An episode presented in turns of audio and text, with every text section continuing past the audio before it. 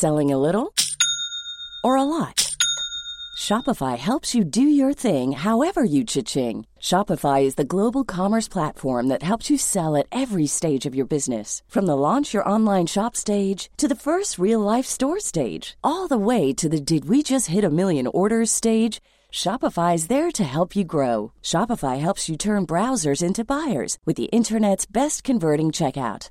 36% better on average compared to other leading commerce platforms because businesses that grow grow with Shopify. Get a $1 per month trial period at shopify.com/work. shopify.com/work. Une mobilisation contre la réforme des retraites plus faible que les précédentes selon la police, moins de monde à Paris et en région. Déjà, les syndicats se projettent pour samedi. La CGT appelle à durcir le mouvement.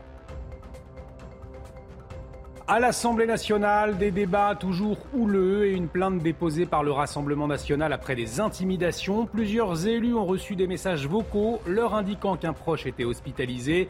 Une manœuvre pour les éloigner de l'hémicycle, selon Marine Le Pen. Le bilan humain après le séisme en Turquie, en Syrie, ne cesse d'augmenter. Près de 8000 morts recensés euh, dans les deux pays ce mardi soir.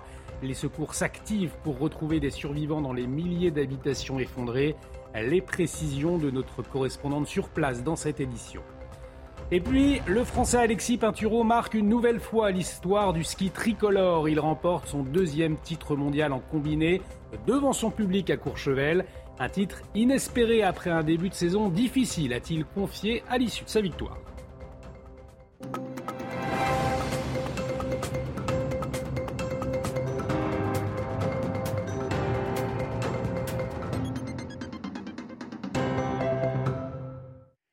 Bienvenue à tous et très heureux de vous retrouver dans l'édition de la nuit à la une de l'actualité. La mobilisation de ce mardi contre la réforme des retraites et moins de monde dans les rues selon le ministère de l'Intérieur. 757 000 manifestants ont battu le pavé aujourd'hui contre plus d'un million 270 000 le 31 janvier. La CGT, elle parle de 2 millions de personnes, vous le voyez sur l'écran. À Paris, ils étaient 57 000 selon la police. 400 000 selon la CGT, un cortège parisien émaillé de violence en fin de journée. Euh, retour sur euh, cette journée dans la capitale avec Augustin Donadieu. Les syndicats voulaient une mobilisation euh, festive. Paris réussi au sein du cortège euh, syndical qui comptait selon le ministère de l'Intérieur 57 000 personnes. En revanche, c'était une toute autre ambiance au sein de la nébuleuse. Ce groupe détaché à l'avant du cortège composé d'une centaine d'éléments euh, violents et radicaux qui s'en sont pris tout au long du parcours aux banques, aux assurances, mais également aux chaînes de fast-food. S'en est suivi à l'arrivée du cortège place de la Bastille de fortes tensions avec de la dégradation de mobilier urbain des poubelles enflammées et des tables et des chaises de restaurateurs notamment utilisées comme projectiles en direction euh, des forces de l'ordre qui ont procédé à de très nombreuses interpellations. effectivement, à Paris, ce mardi soir, la police avait procédé à 26 interpellations. Mobilisation également partout en France avec 200 cortèges qui se sont formés euh, dans la matinée ce mardi. Et comme à Paris, eh bien moins de monde euh, dans les manifestations par rapport aux précédentes tours d'horizon avec Kinson. De Marseille à Avignon, en passant par Brest et Toulouse, les manifestants veulent maintenir la pression sur l'exécutif contre la réforme des retraites. Le cortège avignonnais s'était lancé en fin de matinée ce mardi. Munis de leurs pancartes, ils montrent leur détermination.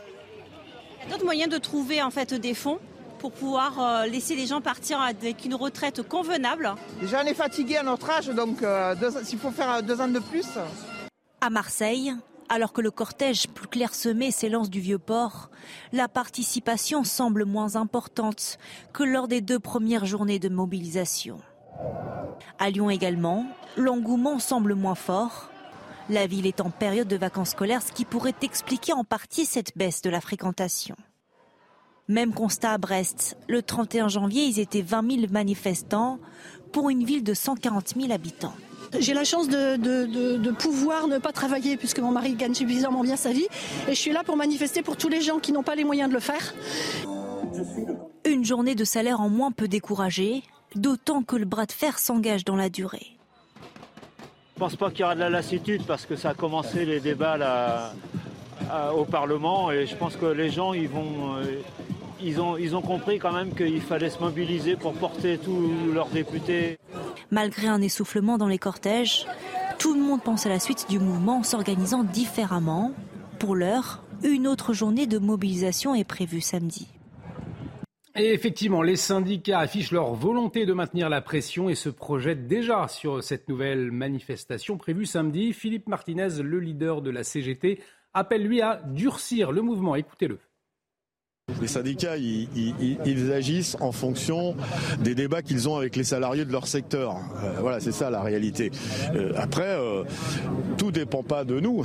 Si le gouvernement continue à s'entêter malgré les mobilisations, oui, je l'ai toujours dit, il faudra passer à, la vitesse supérieure avec des actions plus marquées, plus longues dans le temps. Si le gouvernement persiste à ne pas écouter, eh bien forcément, il faudra monter d'un D'ailleurs, il y a des salariés qui nous le disent déjà. C'est-à-dire ben, Des grèves plus dures, plus dures, plus nombreuses, plus massives et reconductibles.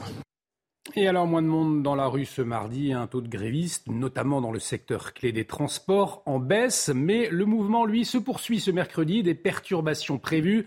Vous le voyez, deux TGV sur trois, deux Ouigo sur trois, un TER sur deux et un intercité euh, sur deux. Les lycéens et étudiants également mobilisés ce mardi matin. Selon une source policière, neuf universités et 24 lycées ont été perturbés. À Paris, les forces de l'ordre ont dû faire usage de gaz lacrymogène pour déloger euh, des lycéens, ce qui a valu une passe d'armes à l'Assemblée nationale quelques heures plus tard entre le député LFI Louis Boyard et Gérald Darmanin. Écoutez. Monsieur le ministre, pouvez-vous me garantir que vous ne ferez plus frapper, gazer au lacrymogène ou éborgner aucun lycéen mineur ou aucun étudiant?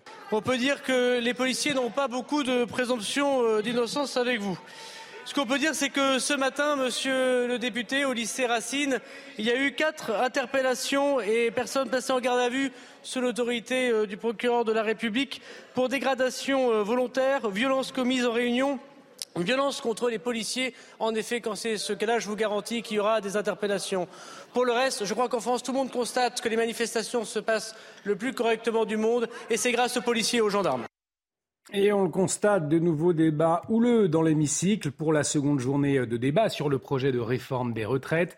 La Première ministre Elisabeth Borne a une nouvelle fois appelé à des discussions apaisées en assurant que le texte pouvait être amélioré. On l'écoute. À l'heure où le débat commence, je suis convaincu qu'il reste des points d'accord à trouver. Je suis convaincu que nous pouvons améliorer ce texte ensemble. Cela passera par le débat, la confrontation d'idées et bien sûr le respect. Les dégradations, les intimidations, ça n'est pas la démocratie.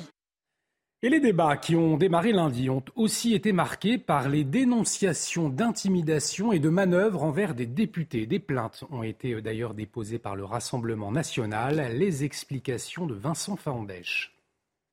Alors que les discussions battent leur plein dans l'hémicycle, plusieurs députés du Rassemblement national reçoivent appels et messages vocaux similaires et particulièrement inquiétants. Un gros proche vient d'être euh, admis euh, à l'hôpital vous rendre sur place, vous êtes attendu. Sur le coup, j'y crois forcément. Ensuite, on m'a appelé sur, enfin, on m'a mis un message sur, WhatsApp pour me dire que, que tout allait bien, qu'il n'y avait pas de problème avec les enfants ni les petits-enfants, donc j'étais rassurée. Trois élus sont visés par ces appels fallacieux dans un délai d'une dizaine de minutes. Le moment choisi ne relève sûrement pas du hasard. Car à cet instant, la présence de la totalité des députés du Rassemblement national est nécessaire pour voter une motion référendaire. L'absence d'un seul élu rendrait la motion caduque. Il s'agissait là, euh, de manière très claire, d'entraver en réalité euh, l'exercice du mandat euh, du groupe Rassemblement national. Donc l'opération était relativement bien montée. Ce mardi, la présidente de l'Assemblée nationale a apporté son soutien aux députés visés. C'est gravissime. C'est gravissime, c'est honteux et c'est indigne. Et c'est la raison pour laquelle je pense que collectivement, il ne faut pas laisser passer ces agissements. Des menaces qui concernent aussi les élus Renaissance. J'ai reçu en fait un courrier dans lequel euh, il y avait également de la poudre blanche. Alors ce courrier euh, relatait, euh, enfin il y avait des propos racistes, également menaçants à l'encontre de, de mes proches, de ma famille, de mes enfants et de mon domicile. De son côté, le Rassemblement national a annoncé le dépôt de plusieurs plaintes. Et au lendemain de cette journée houleuse, l'une des portes de l'Assemblée nationale et les abords de l'Assemblée nationale ont été tagués de messages hostiles, vous le voyez, à la réforme des retraites. Des membres d'Attaque France et du mouvement féministe Les Rosies ont été interpellés. Voilà ce que l'on pouvait retenir à propos de la réforme des retraites. Mais on reste à l'Assemblée nationale avec Adrien Quatennens, à la fois hué par l'opposition et applaudi par son groupe ce mardi soir. Le député LFI devait prendre la parole pour la première fois depuis son retour euh, lundi sur les bancs de l'hémicycle. Je vous le rappelle, il a été condamné à quatre mois de prison avec sursis pour violence conjugale. Il avait été suspendu temporairement par la NUPES. Alors face au, chahut, la séance a été suspendue. Adrien Quatennens a pu s'exprimer euh, après. Regardez la réaction des députés avant sa prise de parole.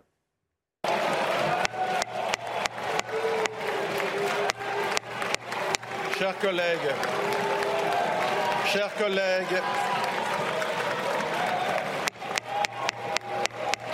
chers collègues,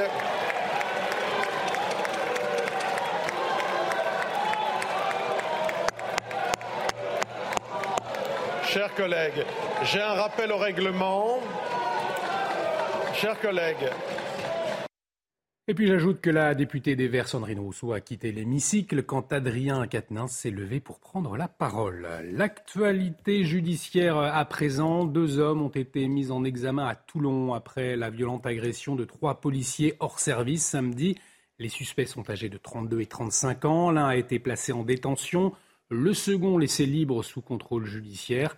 Bruno Bartocchetti, secrétaire national unité SGP Police Zone Sud, est revenu euh, pour nous sur la violence de l'agression. Écoutez-le. Ils ont été pris à partie, mais très violemment, très violemment, puisqu'on a euh, trois policiers euh, très sérieusement blessés, deux avec 10 jours d'ITT et le troisième avec, à ma connaissance, 30 jours d'ITT, ce qui est énorme. Donc ça, démontre la violence avec laquelle ils ont été pris à partie. ils ont été pris à partie avec des, bouteilles, des coups de ceinture, et vous imaginez ce que ça peut donner lorsque vous avez une dizaine d'individus autour de trois policiers euh, euh, hors service, sans armes, sans, sans moyens de défense, bien évidemment.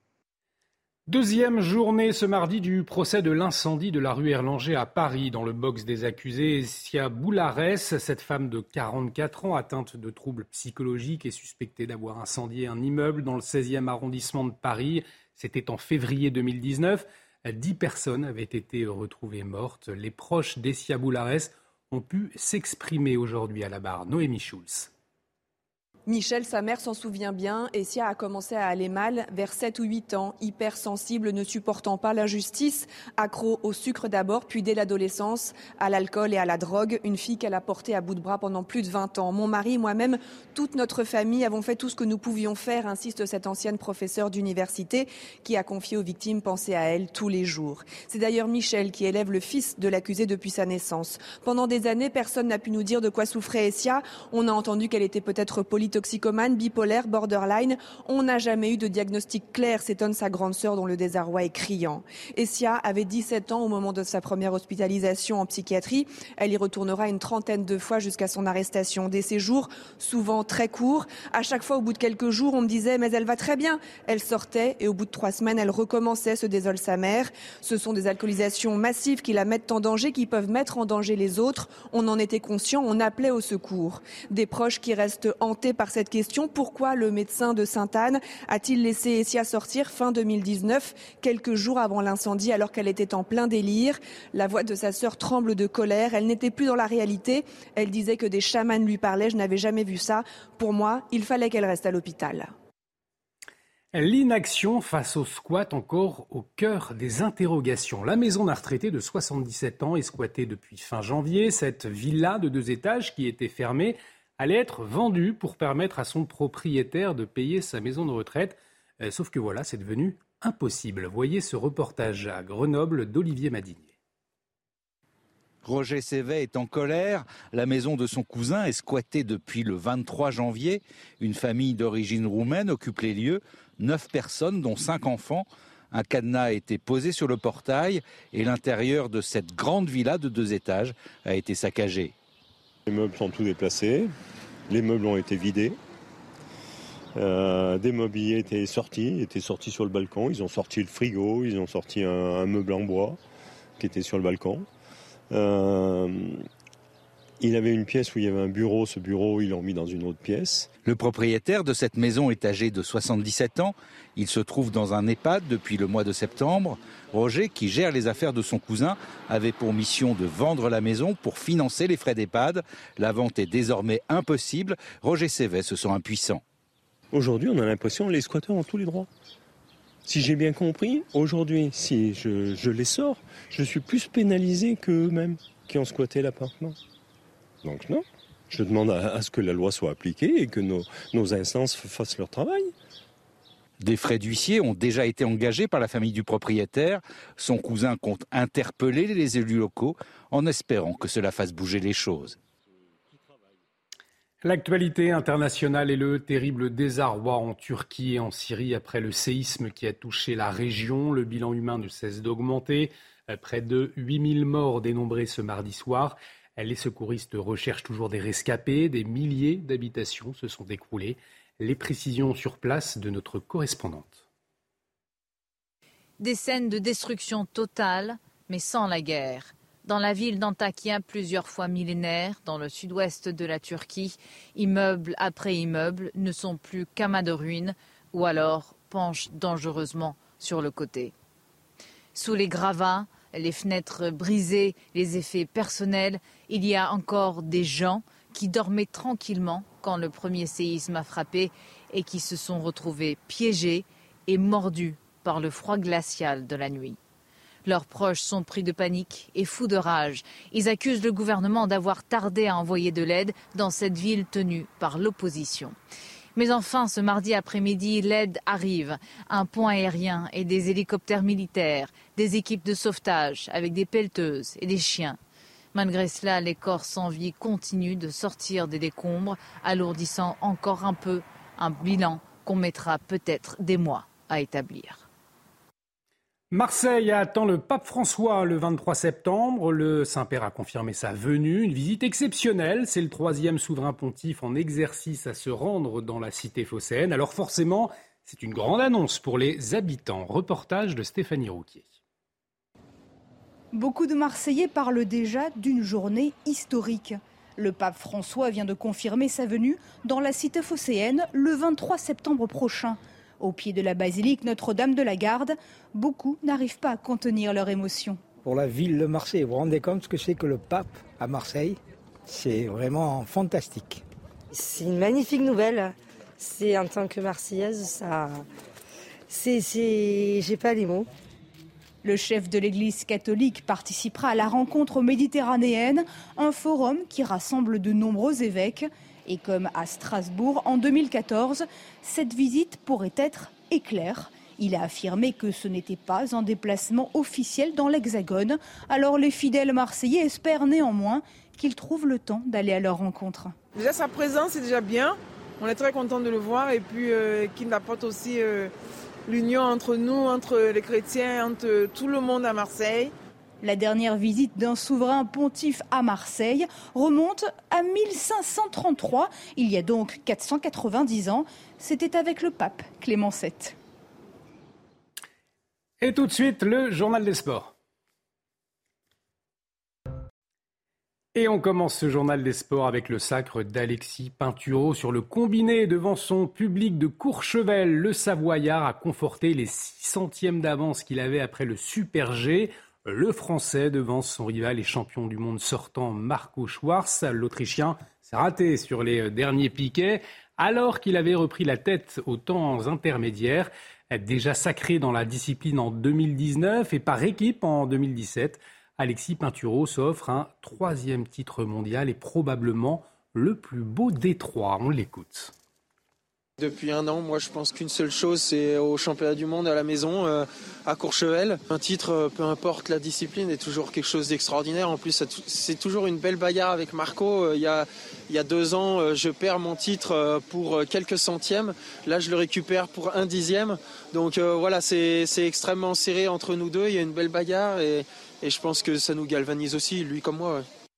Et bravo Alexis Pinturo du football tout de suite. Et euh, ce mercredi démarre les huitièmes de finale de la Coupe de France. Sept rencontres au programme, dont quatre entre pensionnaires de Ligue 1. Euh, Lyon accueillera les Dogs de Lille. Dans le même temps, les Rémois, vaincus en 2023, se déplaceront au stadium de Toulouse. Et puis à noter que le petit pousset de la compétition, Vierzon, club de National 2, recevra Grenoble avant le classique entre Marseille et Paris, les Phocéens, dont la série de 9 matchs sans défaite en, Ligue 1 a pris fin dimanche, ils veulent vite relever la tête et face à eux, le rival parisien, amoindri par les blessures et tourné vers le Bayern Munich, se présente au moment opportun. Les explications avec Marie de Crème. Se dirigerait-on enfin vers un classique équilibré? Sur les 26 dernières confrontations, l'OM n'a battu le PSG qu'une seule fois, 10 ans de domination parisienne. Mais à l'approche de ce nouveau duel, les Marseillais arrivent lancés. Neuf victoires sur leurs dix derniers matchs avant la défaite contre Nice dimanche, un revers qui ne les a pas refroidis. Non deve guarire niente perché squadra in salute. squadra mi piace tanto. Les hommes d'Igor Tudor, deuxième du championnat, en pleine confiance quand le collectif parisien montre lui des signes de faiblesse avec les premières défaites de la saison. L'obsession du club de la capitale pour la Ligue des Champions à six jours de défier le Bayern et la blessure de Mbappé donnent quelques chances de plus à l'OM d'enfin renverser la tendance. Ce sera forcément différent euh, le fait qu'il soit pas là. Mais il euh, mais faut faut pas se dire Mbappé n'est pas là donc il y a aucun risque de contre-attaque. Non nous vraiment on se dit pas que qu'on va affronter un, Paris un peu moins en forme. Euh, on se dit vraiment que ça va être ça va être dur mais qu'on en est capable. La dernière victoire marseillaise au Vélodrome contre Paris remonte au 27 novembre 2011. Plus de 11 ans, une éternité. Mais les Olympiens sur leur élan semblent plus que jamais en mesure de bousculer l'ogre parisien. Et restez avec nous sur CNews dans un instant. Retour sur la mobilisation de ce mardi contre la réforme des retraites. Moins de monde que les précédentes, mais les syndicats restent déterminés.